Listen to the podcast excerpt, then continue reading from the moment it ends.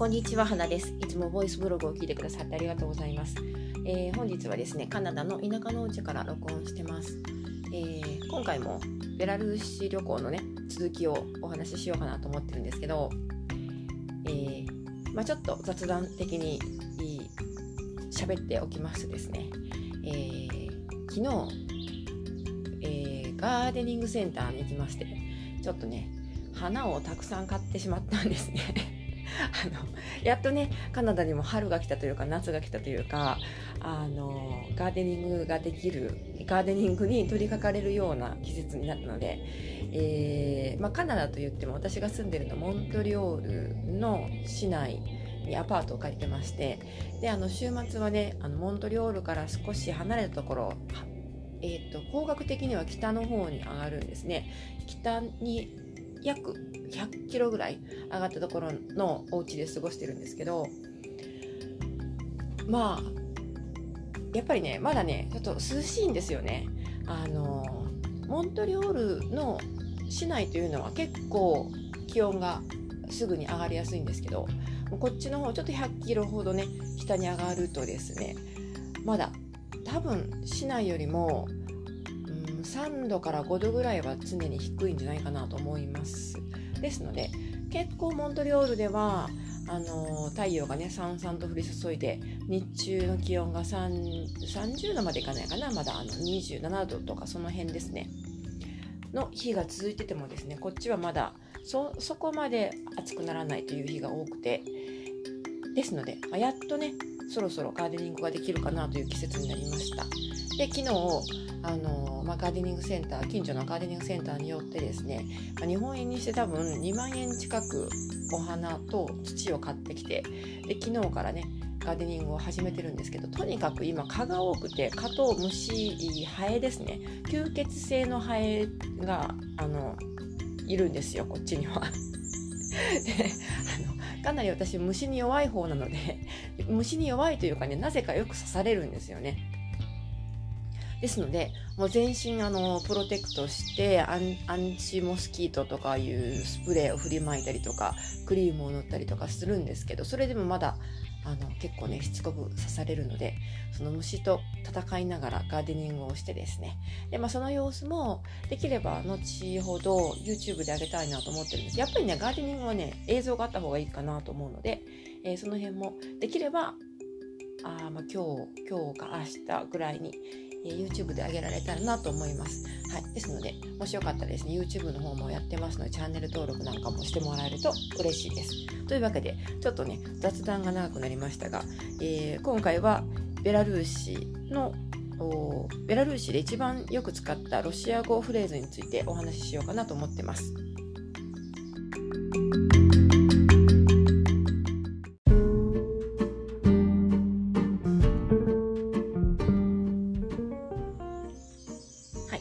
いよいよね本題ということで、ベラルーシ旅行で一番よく使ったロシア語フレーズを3つ紹介しようと思ってるんですけど、私たちはロシア語はねほとんど喋れないんですよ基本的にはね。ですのでかなりざっくりしたロシア語とだと思ってください。でし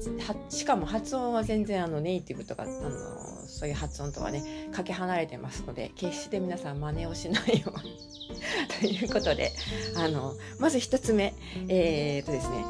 一番よく使っ多分これが一番よく使ったフレーズやないかなと思うのがですね、ヤヌカボリュパルスキというね、フレーズでして、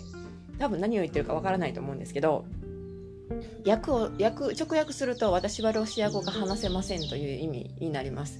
ですね、これはですね私よりもむしろ夫の方がよく使ってましたね。というのもですね、やっぱり夫の方が、顔がねウエスタンなので、なんとなくねロシア語が分かりそうな、私のアジア顔よりも多分ロシア語が分かるんじゃないかという雰囲気で、皆さんねロシア語で彼に話しかけていくんですね。というかもともとベラルーシの人って、前回の、ボイスブログでもお話ししたんですが、基本的にはね英語があまり通じないんですね。もともとベラルーシ語というのがありまして、でベラルーシ語とロシア語のバイリンガルの方が多いんですね。ですので、それにプラスして英語が話せるという方はかなり少ないです。まだまだ多分ツーリズムもそこまで進んでないので、英語を話す方、ロシア語もベラルーシ語もできないツーリストの方というのはそれほどまだ多くないんだと思うんですよね。ですので、そこまで英語というのが必要とされていないのかなというのを感じました。ですので、とにかくね、ロシア語かベラルーシ語しか話せない方ばかりなので、ロシア語で話しかけてくるんですよね。もしかしたらベラルーシ語なのかもしれないんですが、私たちはその区別がつかないのでとにかく何か話しかけられたら、このヤヌンカ・バリョ・パルスキーと言って、私たちロシア語が話せません、ロシア語は全然わかりませんということをね、とりあえず主張しておくという感じで、彼の場合1日多分5回以上は使ってました。はい、ですので、これが私たちにとっては一番よく使ったフレーズだと思うんですよね。それでやっぱり役に立ちます、それなりに一応ね、ロシア語をわからないということを伝えておくと、あーと納得してくれるので、それでも彼らはね、英語が話せない人が圧倒的に多いので、こっちがロシア語話せませんと言ってもですね、相変わらずロシア語かもしくはベラルーシ語で話しかけてくるんですけど、でもとりあえずね、なんて言うんでしょうね、こちらがロシア語分かりませんというふうに主張してもですね、それで、なんて言うんでしょう、態度がね変わるというか、相変わらずフレンドリーに話しかけてきてはくれるので、そういうところはいいかなと思いました。なかなか人懐っこいというかね、こういう冷たい感じではないんですよね。人はいいのかなというふうな感じでした。結構街とか歩いててもこう何か困ってたら誰かがこう話しかけてくれるみたいな、そういうところもあったりしてですね、結構いい人なのかなと、国民性としてですね、みんなフレンドリーで親切なのかなというふうに感じました。で、その次によく使ったこと、その次にというか、とにかくこれは絶対覚えておいて損はないという言葉がですね、パジャールスだとやっぱりスパシーバですね。スパシーバは多分どこかで聞いたことがある方もいるかもしれないんですが、ありがとうという意味ですね。はい、やっぱりね、知らない国に行くときに、初めての国で、自分が勉強したことがない言葉を話す国に行くときはですね、ありがとうという言葉は最低限覚えておきたいですよね。はい、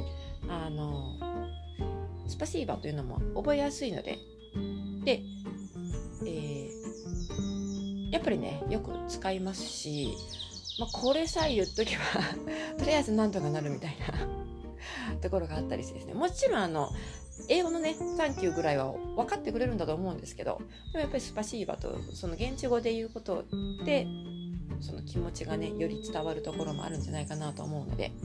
これはベラルーシに限らずロシア語圏という国に限らずですね、どこに行く時もありがとうだけはね、その現地の言葉を覚えていくのが私たちのちょっと言ってみればポリシーみたいなところがあります。はい、ですので、もしロシア語圏にお出かけの際はですね、最低限まず一番最初に覚えたいのがスパシーバと、先ほども言いましたけどパジャールスタ、これもねロシア語というか、ベラルーシではよく使いましたね。もともとパジャールスタっていうのはどういたしましてというふうに訳されることが多くて、あとはそれと同時に英語のねプリーズに相当する言葉らしいんですよね。ですので、例えばお水くださいとかビールくださいとかこれくださいとかいう時に、何でもかんでも品物の後にパジャールスタをつけたりとか、あとその品物を指さしてパジャールスタと言ったりとかすると、結構分かってくれるしスムースに伝わります。で、やっぱりその物をね注文したりとかお願いするときにちょっと一言添えるだけでも、やっぱり言葉がね和らぎますし、いいんじゃないかなと思います。で、パジャールスタってこれ結構だから何でもかんでも物を、ね、頼むとき、お願い事をするときに、日本語で言うとお願いしますという形に感じになるのかな、使うんですけど、それ以外にも例えば街を歩いていて何かね、道に迷ったときとか道を尋ねたいときに、その通行している人をね呼び止めたいときにも結構パジャールしたと言って話しかけたりしてました。すみませんというねロシア語フレーズもあるんですけど、このパジャールしたの方がやっぱり覚えやすくて応用が効くので、何でもかんでも使えるので、これでね通していたところがあります。で、大体ね街歩いてる人をパジャールしたと言ってパジャールした2回ぐらい言うと止まってくれるんですよね。はい、でそれでその行きたいところの場所のね、ロシア語文字を見せたりしてすると結構親切に教えてくれます。はい、ですのでパジャールした結構使いやすいので使ってみてください。お店とかスーパーマーケットとかでも何か質問したい時とか、例えばお肉とかね、お肉というかハムとかですね、チーズとかね、量り売りしてるところがあるんですね。あとお惣菜とかもありました。そういう時に店員さんをね呼び止める時にもパジャールしたというと結構振り向いてくれるんですよね。はい、でもちろんおはようとかね、こんにちはとかね、そういう言葉も使っていいんですけど、このパジャールスターはさらに応用範囲が広いかなと思うので、まずロシア語圏に行かれるときはですね、スパシーバの次にパジャールスターを覚えておくといいと思います。はい、もちろんね相手に誰かにスパシーバと言われた時の返答としてもパジャールスターというのを使えます。どういたしましてという意味なので、はい、ですのでかなりね応用範囲が広いと思います。というわけで、ベラルーシで一番使ったロシア語フレーズ、一番役に立ったロシア語フレーズ3つお伝えしました。1つ目はヤヌガバリョパルスキー、私はロシア語が話せません。で、2つ目がパジャールスタ、もともとの意味はどういたしまして、あるいはお願いします。で、スパシーバ、ありがとう、この3つですね。はい、もしロシア語圏にお出かけの際は最低限この3つ覚えておくとかなり使えるんじゃないかなと思います。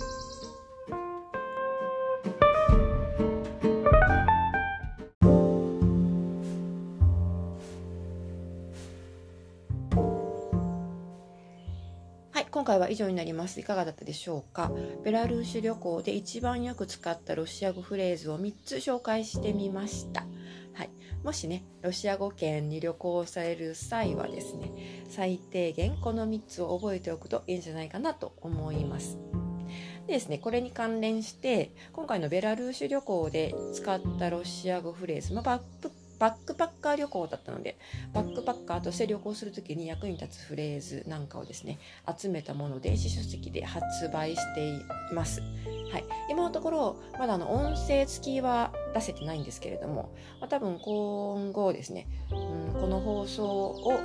配信している1ヶ月後ぐらいにはですね、音声付きでも、音声付きと音声なしと両方をね発売できてるんじゃないかなというふうに思います。はい、Amazon の Kindle から出してますので、よかったらそちらの方もチェックしてみてください。Amazon の Kindle 本で花旅人と検索するとね、多分出てくると思います。バックパッカー旅行のためのミニマムロシア語フレーズという感じのタイトルで販売しています。Kindle の Unlimited でも読めますので、もしアニメテッドの登録されている方はですね、追加料金なしでそのまま読んでいただけます。というわけで宣伝でした。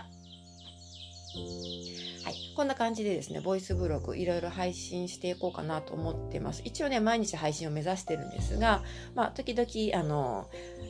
お休みすることもありますが、とりあえずですね、もし